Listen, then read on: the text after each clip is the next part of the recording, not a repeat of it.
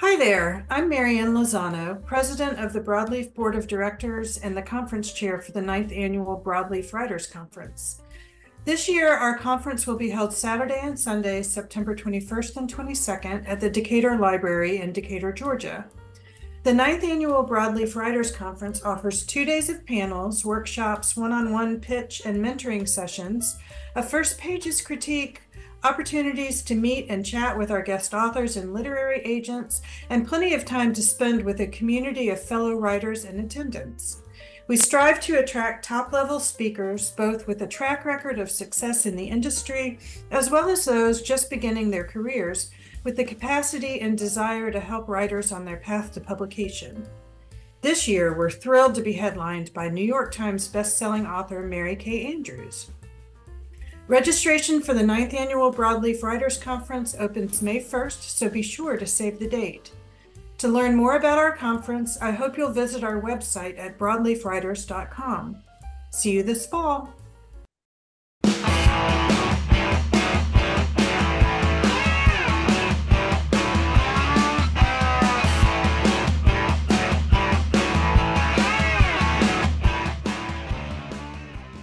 Hi, hello, and welcome to another episode of Write Now, a podcast on the craft and business of writing presented to you by Broadleaf Writers Association based in Atlanta, Georgia. I'm your host, Zachary Steele, and on today's episode, I'm pleased to welcome author, wordsmith, and word and story historian Kris Spisak.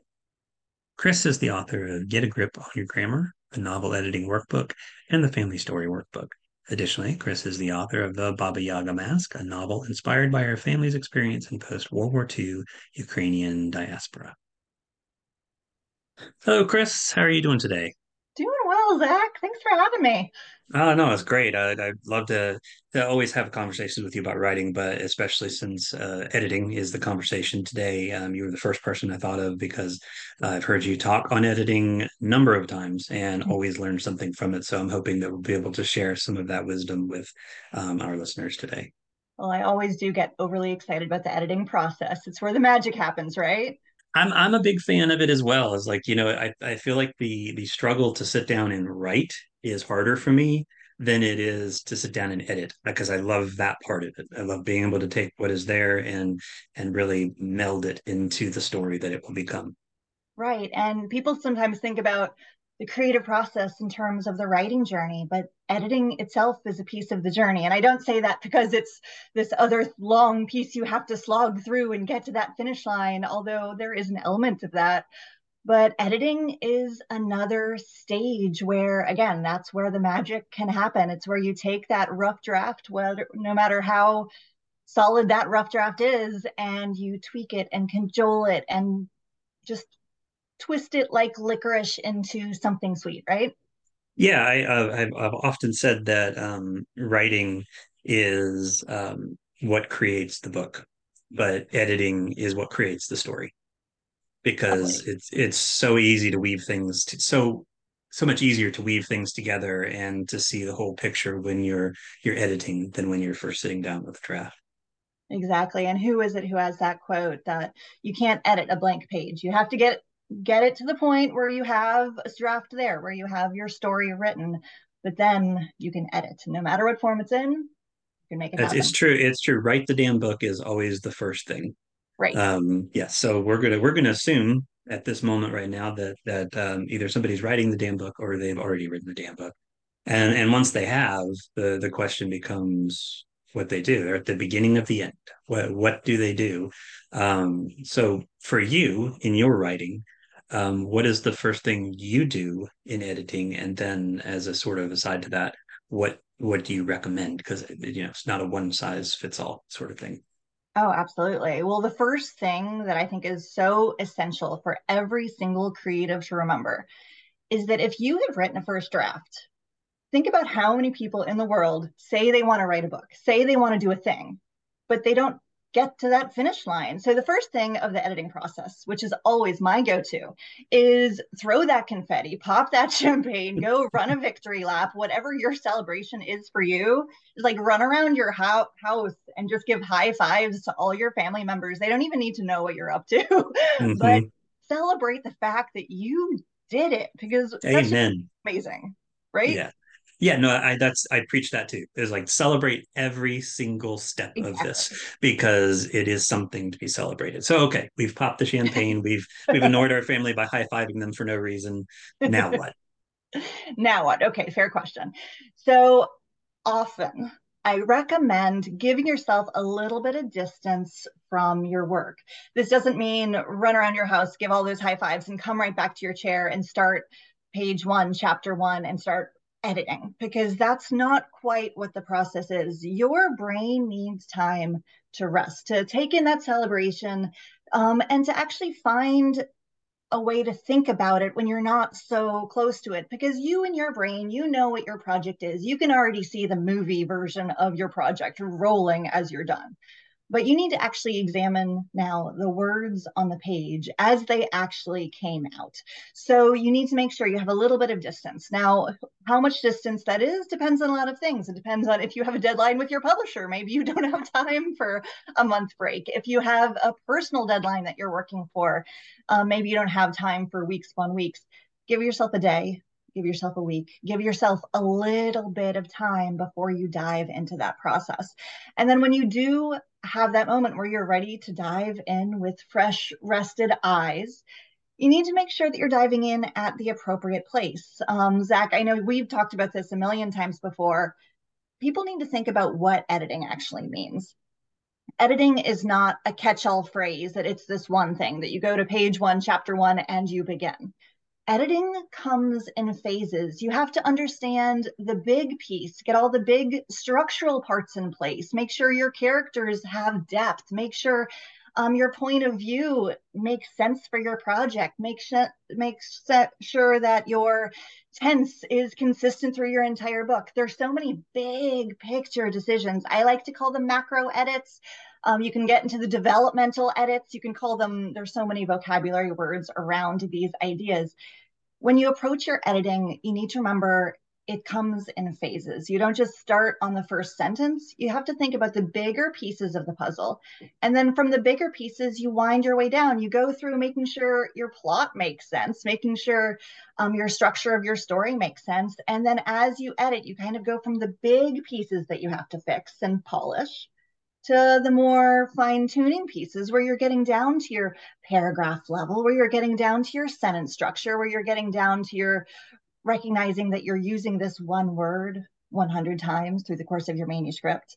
And then find, after find, the find and search function is, yes, the, is your best thing. friend there. Yes. We'll go back to that one. Yeah. So yeah, so you have the macro edit, then you get to the micro edit or the copy, um, the copy edit, and then you get down to the proof reading, which is that looking for every single comma in the right place, making sure you don't have some very strange autocorrect fix that just changes the whole meaning of your final sentence, which wouldn't that be fun? Um, but we have to think about e editing in terms of phases, and you have to make sure you start in the right place because it would waste a whole lot of time if you spend all of this effort working on the commas and typos and perfection of chapter one if your chapter one ends up being deleted because you know what? Chapter three is really the better entry point of your project. So you need to just make sure enter approach it in, in phases and then be thoughtful with your approach. Actually I have two kind of offshoot questions on that. One in this this phase situation that we're in where we're we're both waiting and then trying to work through what what comes with the edits next. Um, i get asked often about when is the right time to send the manuscript off to beta readers mm-hmm. or to critique partners. Um, do you do that before you start your edits or do you try to get through some of your edits first then send it off? That's such a great question. I always try to get through a little bit not every single edit I try to get through a little bit of my own edits before I send it out because you know who knows your book better than anybody else in the world? You. So your vision in your head may or may not have made it to the page yet. You want to do a double check of that before you share it with the world because the worst thing of a beta reader is if someone doesn't get it at all and they give you feedback on a story that isn't the story you meant to tell. And again, it having a beta reader is a valuable, valuable thing. You want mm-hmm. to make sure you get the most out of that relationship if you have them, not asking them to read 10 different drafts of your book. Um, I mean, who doesn't want that writing bestie? But we right. want to make sure we appreciate those folks. And if we want to get the most out of a beta reader, you want to give them the best possible version of your book. It doesn't have to be perfect, but it needs to make sure that it matches the vision in your mind. You want to make sure the story is everything you want it to be first and and you you talk about a book being perfect. Um the the other right right. But see that's the thing though is that a writer is always going to pursue it. And and so there's the edit and edit and edit and edit and you the the the loop that you get stuck in like oh i can go back and do this. Oh i can go back and do this. Mm-hmm. when is it when do you stop? Hmm. like if you're still a writer trying to find an agent let's right. let's let's speak to that that level of writer um when when is enough enough? When do you send um off to submission? How do you know you're done at least at that point? So my favorite way to look at that question is to give yourself an actual checklist. What to you matters the most with your book? Do you need to make sure that little niggling voice in the back of your head that is telling you something about your book that might not be there. Are you answering that niggling voice? Are you playing with that chapter two that maybe it's passing the test, maybe it's getting there, but maybe not. If you have a niggling voice about that character who's flat, that chapter that is weak, that paragraph that is not working for you. Listen to that niggling voice. I always like to put together a checklist of what are the to dos that I need to do for this book. The checklist never ends, but putting together a checklist of, you know what, I need to read the first paragraph of every single chapter of my book, only the first paragraph, and look at if someone pulled out a bookmark at that moment of my book, am I bringing them back into the story every single first paragraph of every single chapter of the book? There's an exercise that you can go through and say, wait a second, because you want to pull your reader back in. You don't want them to put back in the bookmark. I always say you go to the very last paragraph of every single chapter of the book. Are you concluding this moment? Are you inviting the reader to put in a bookmark or are you tugging them to make them want to turn the page?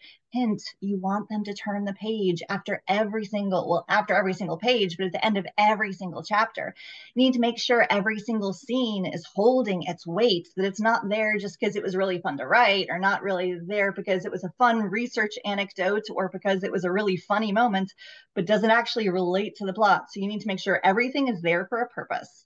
You need to make sure to give yourself a little checklist of exercises to make sure you're maximizing your effort with the book because again you're the one who knows the book the best so you're the one who can bring it to life the best possible way and when you create that list for yourself then go through it and say okay i have done everything i can physically think of with this book. I'm going to just put my line in the sand. Once i cross off every item on this list i can move forward. So you just have to make that list for yourself.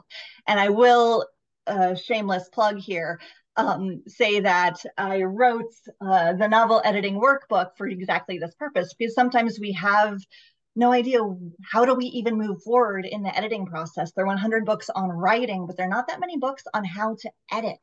Um, so i wrote that book the novel editing workbook on giving people a checklist to take off the list. It doesn't mean you have to do all 105 exercises in the book but you know what your novel needs and you need to make sure to check that off to the best of your ability before moving it on.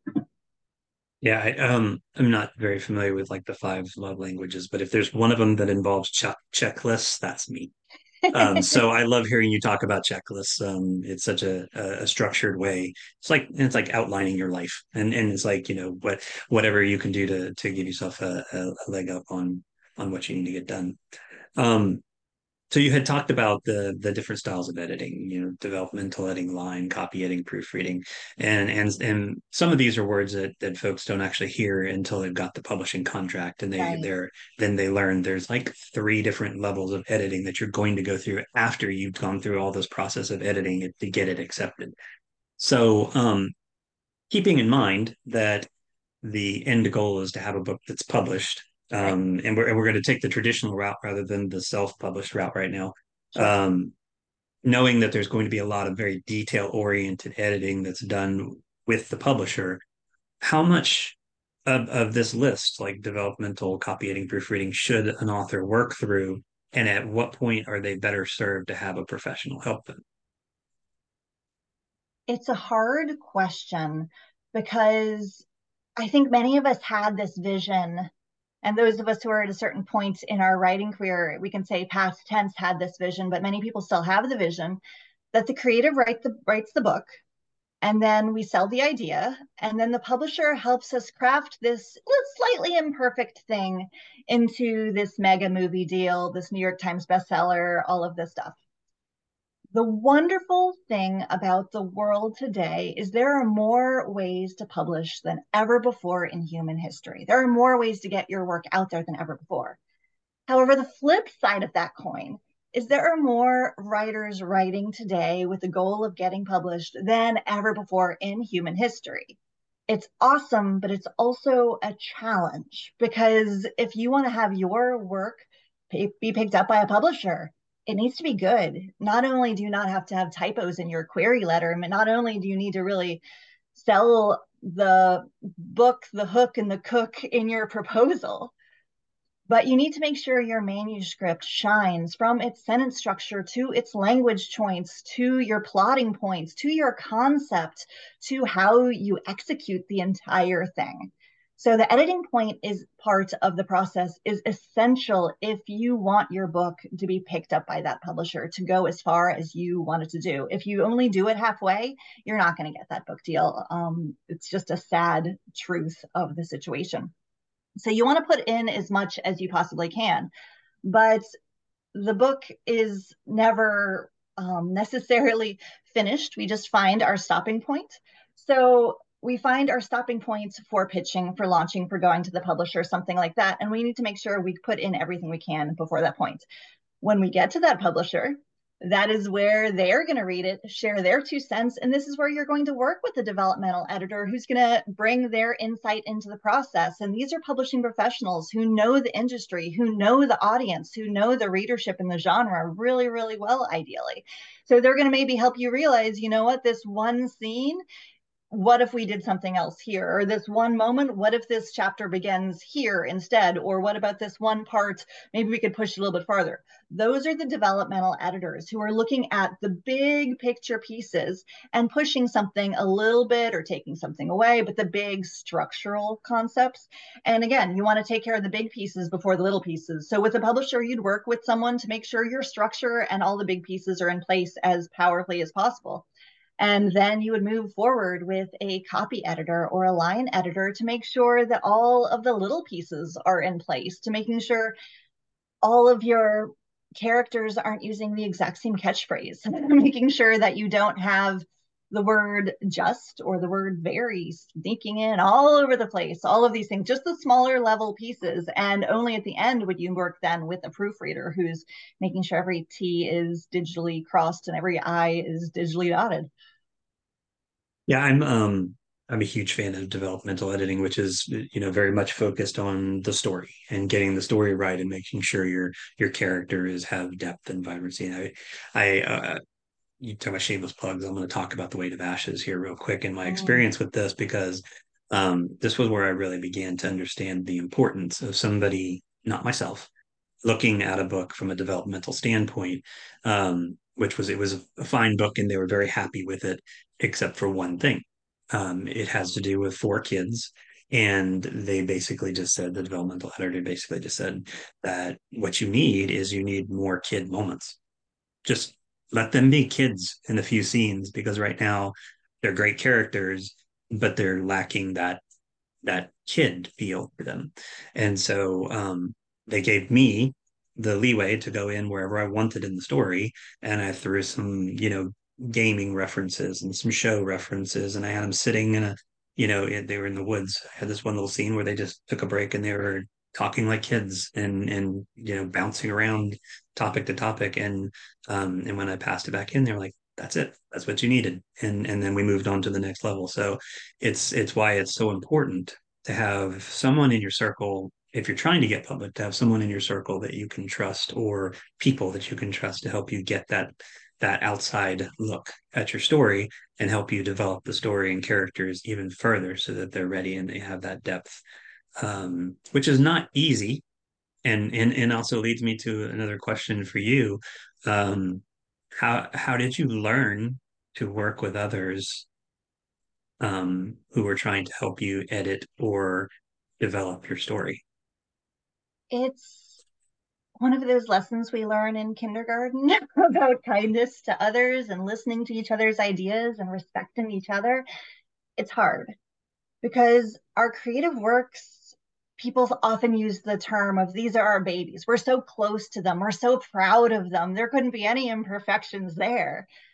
However, advice is good because we don't always see what is actually on the page because we know what's in our heads so very well. We don't always see what has translated from our brains down our spinal cords, shoulders, arms, wrists, fingertips to keyboard. We don't always see what actually comes out. So those beta readers early on and later those voices at a publishing house are just invaluable for seeing the different things um, practice makes perfect for one of these things. I have been a fiction editor myself um, for over a decade. And with my clients, I had always focused, I hope, to always help them push their story to be as powerful as it co- could possibly be, but also to celebrate the good moments. And I think that is what, as a beta reader, you should be doing if you're ever on that side of things to celebrate what's done well as well as to question what isn't quite working well.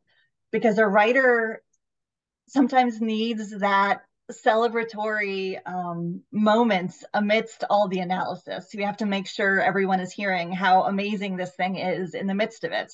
Um, but also hearing all those questions. The beta reader's job is not to necessarily give the answer of how to fix something, but the beta reader's job is often to raise the question of something about this is not working. Now, what is it? Um, and while we're talking on beta readers, I do really want to um, emphasize with folks that if you're looking for beta readers, it can be a really hard thing to find where do I find my beta readers? Remember that you can return the favor. Remember, if you are desperately looking for beta readers, look about how you can be a beta reader for someone else. Because when you find those trading relationships, it's so much more fair and easier to find people to read your book if you are also willing to read somebody else's. Um, but in terms of helping along the readership, understanding things, one thing I always appreciate because in my novel, The Baba Yaga Mask, I have three points of view that I am jumping between, two of which are contemporary and one of which is 1941 Ukraine. And I have three female main characters who are jumping between these three threads. When it comes to empowering your editing process, when it comes to characters, especially when you have three characters who are perhaps related or three characters who, in some way, there's a possibility that the reader might confuse them it's really good to think about specificity in characters and specificity with emotion. Because when you're thinking about people who you know in real life, somebody walks into the room and without them holding up a sign like Wiley Coyote or something saying, I am happy, I am sad. Um, clearly, those are not Wiley Coyote signs. He would say, like, yipes or something. But without those signs, if you know someone, they walk into the room and the way they are carrying themselves, the way they are moving their body, the way their facial expressions are, you know exactly what that person is thinking and what that person is feeling in that moment the second they walk into the room. As a writer, your challenge is to make sure your reader has such a connection with your main characters that the second they walk into the page, without having to say, Larissa was feeling nervous today, Okay. Um, Ira was really excited. I mean, how helpful is that versus creating a moment through their mannerisms, through their small actions, through their body language that not, not only differentiates who they are as individuals, but also shows their emotional state in a moment. It's a challenge, but Zach, this is where we get back down to the checklists and spreadsheets. I know everybody is not this person, but I absolutely have an Excel spreadsheet of all of my major characters in any fiction. And I have a list of, okay, here are all of my emotions written down, all of my characters written down the other direction. What are my go to body language mannerisms for every single character when they're happy, when they're sad, when they're nervous, all of this stuff. And suddenly I don't have to use these telling words. We always talk about show versus tell. We don't have to use these telling verbs to over explain to someone. We're just introducing our characters in a way so our readers are so familiar with them that they get it. Just the second they appear on the page and do something, they get it. That's the challenge. And that's where beta readers, developmental editors can help us push a little bit farther on all these details because this is where it all comes alive. Yeah, and you're not going to catch everything. That's the thing. I'm a huge advocate of, of world building and character building and doing all of that work before you start writing a book, um, and then letting the story kind of fill in the gaps. But you're still not going to catch everything, and that's why this this part of editing is so important because you know you may have identical twins and they may walk into a room, but there has to be something different between them, and just like there would be in real life, because our our we are defined by our own experiences and what goes on in our head. And so therefore there's nobody like us. Um, and and you and you know through this editing process you can with help you can catch these things or add little mannerisms or or such and so forth. It's definitely something that that should be focused on. Absolutely. And one thing whether we're talking New Year's resolutions or whatever we're talking at different times of years, one thing that I always like to remind people with editing, because as we've said, when are you finished? How do you stop when you're going through all of this process? One thing I like to do for myself, um, I do this especially in the proofreading stage at the very end, but really at any given point of the writing process. When you are writing, it's easy to sit down, be absorbed by your story, let the muse take you where she will, if that is where your heart is and you can just get in the zone and go and go and go and go. With editing, it is a much more analytical process. Your brain gets tired. So, what I always recommend on the editing side of things is to set a timer for yourself. Set on your cell phone 20 minutes and say, you know what? I'm going to have a focus for 20 minutes and only 20 minutes. I am going to focus really hard on specificity with the descriptions of my backgrounds or of my locations or whatever it is. Choose one specific editing task and focus in so you can kind of get in the zone, you can find your groove, get in the flow with one specific thing. But give yourself a 20 minute timer to focus on it and then give yourself a mental break because you can't focus on commas, commas and sentence structure your brain just gets tired if you start going for too long and you're going to miss stuff as you said. So whether no matter what stage you are in in the editing process give yourself a 20 minute timer a 10 minute timer whatever works for you. If it's a 2 minute timer you know what? You can get a heck of a lot of stuff done in 2 minutes. But give yourself a timer and just go go go go and then give yourself a break because again it's checking things off the list and baby steps. That's how we get there. Yeah, no, I like that. That's that's a good way of doing it because you can exhaust yourself, and it, it can be a very overwhelming thing. I mean, sitting down on page one to write already feels overwhelming enough because you have to get to the end to the end. But then you know you want to be done. You want to be completely done, but you need to accept you're going to read this thing probably a dozen or more times still, and, and that's, and that's a, and, and that's on the low end um you it's know true. and then and then you get it published and you have to go out and read it some more. Um exactly. this is why authors say i don't want to ever read my book again. But but the, my, my point is just that when when you get the get to the editing part it's just like starting over and, and it can feel very very overwhelming. Um i i i like to use the um the uh the drone analogy you know you can't see the forest for the trees sort of thing. Mm-hmm. um you know you're in it you're in the middle of it and you can only see the things that are within your line of sight um, as a writer, as as a creator of the story. Um, and editing for me is kind of like taking a drone and launching it 200 feet up in the air so that you get the bigger picture and you can focus in on the smaller details that you couldn't have seen from where you were. Um, and and I feel like being able to see the entire thing, taking that moment, whether it's creating a list or really stepping away long enough to to kind of cleanse the palette, um, having that that larger approach to it, being able to see everything kind of helps focus you. Absolutely. It absolutely yeah. does.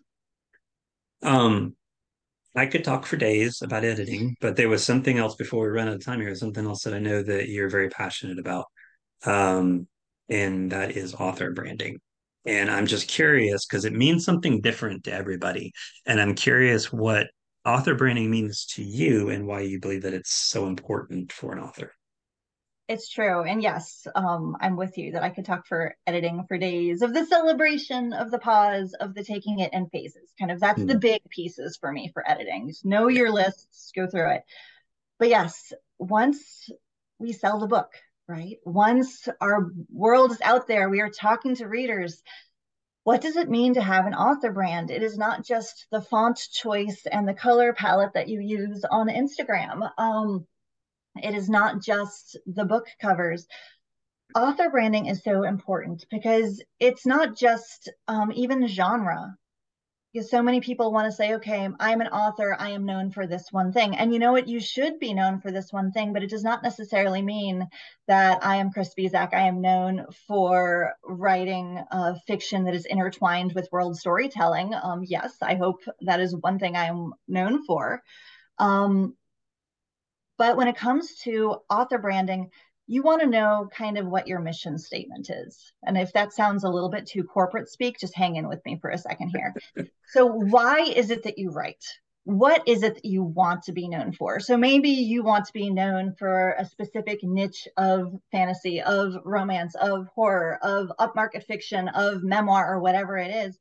But no matter what it is you write, you have a purpose you have a mission. And if you can get your identity as an author out there into one sentence, you can write any genre that you want as long as you are staying true to that focus. For example, I write in fiction and nonfiction. I have um, workbooks that are helping empower other writers, but I also have a lot of analysis of other stories that I have a lot of um, analysis of grammar and language.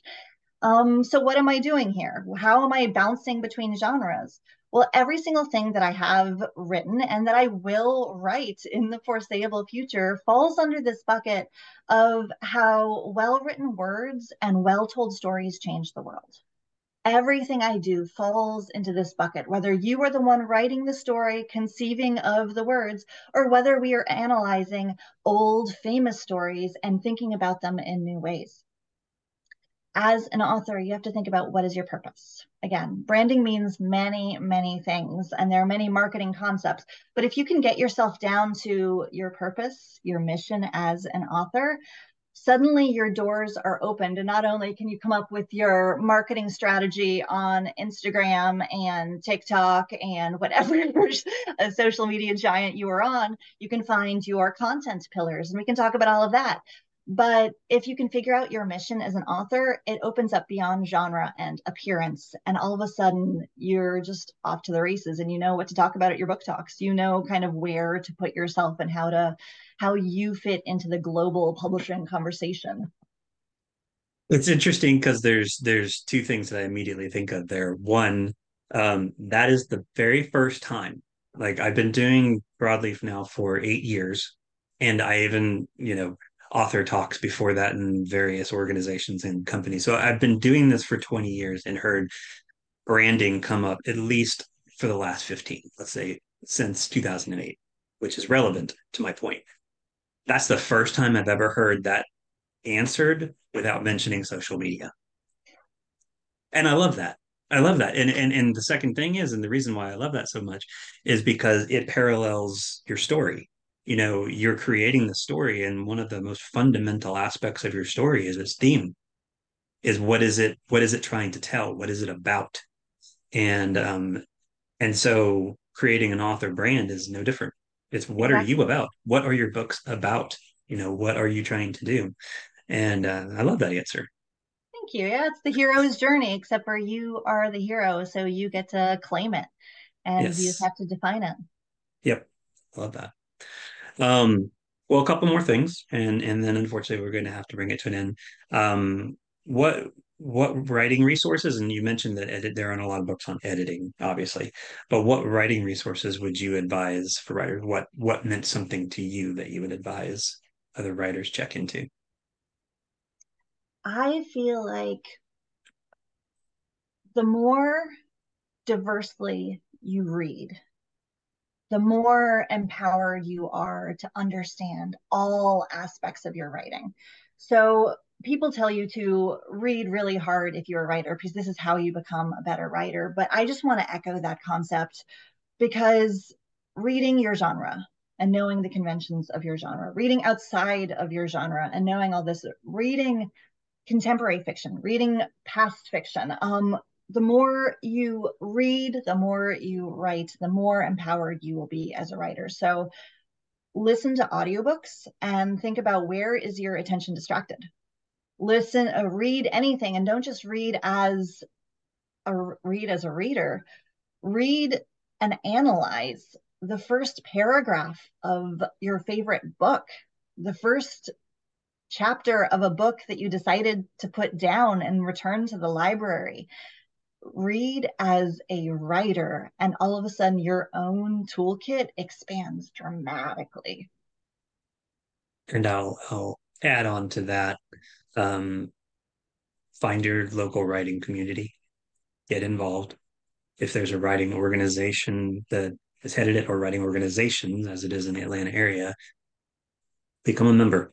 Get involved, meet people, ask questions, go to programs, listen to podcasts, whatever you need to do. You know, it's it's not always about cracking open a book, um, and and I think that it's very very important. Absolutely, my my writing community is where I can go to chat about the voices inside my head with people who get it. who don't think you're crazy for that. Like it could be a problem, but no, the writers get it like other mm-hmm. people don't. So writers can be fabulous, but writing my writing community, shout out to James River Writers in Richmond, um, shout out to Broadleaf there in Atlanta.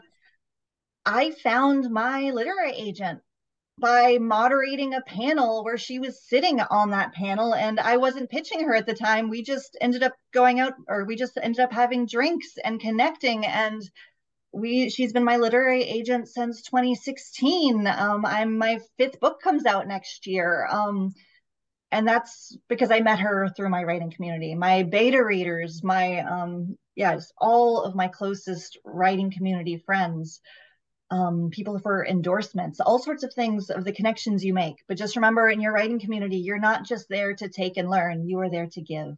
And the more you give to your local writing community whether that local or whether that is a local writing community or a genre specific international community the more you give the more you will be able to have have yeah. back. Yeah and I, I will echo that sentiment which you you said earlier when we were talking about beta readers um, don't go to your writing community or beta readers or critique partners um, with anything but the intention of giving for what you receive because um, it, it has to work that way you can't can't use the people around you. Um, you have to share and to uh, to do the work as well.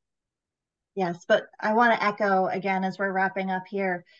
Whatever stage you are in with the writing process, whether you are just exploring this idea that you've always wanted to be a writer, claim what you are. If you want to be a writer and you have written a sentence, you are a writer. Own it. Mm-hmm. celebrate mm-hmm. it. Think how glorious it is that you have a story to tell and you are going to put it down on paper, on a keyboard, however you do it. Own the fact that you're a writer, celebrate the fact that you're a writer and you have a voice and you have a story and keep going. I love it. Um, all right. So um, thank you for your time and and for those who are listening, where can people find out more about you or find your books? Um, you can go to Kris spisak.com. It's Kris, K R I S hyphen Spisak, S P I S A K.com. Um, I have a whole lot of fun on Instagram. Um, I have a monthly newsletter where we can geek out about language and storytelling and writing tips and how words have changed human history. Um, follow along with any of the above, join my newsletter. And again, Zach, thank you so much for having me. Oh, it was awesome. Um, I, I, wish you all the best in your writing, and uh, you have a book coming out, and hopefully uh, we will see each other again live and in person sometime soon. Definitely. All right. Thanks, Kris.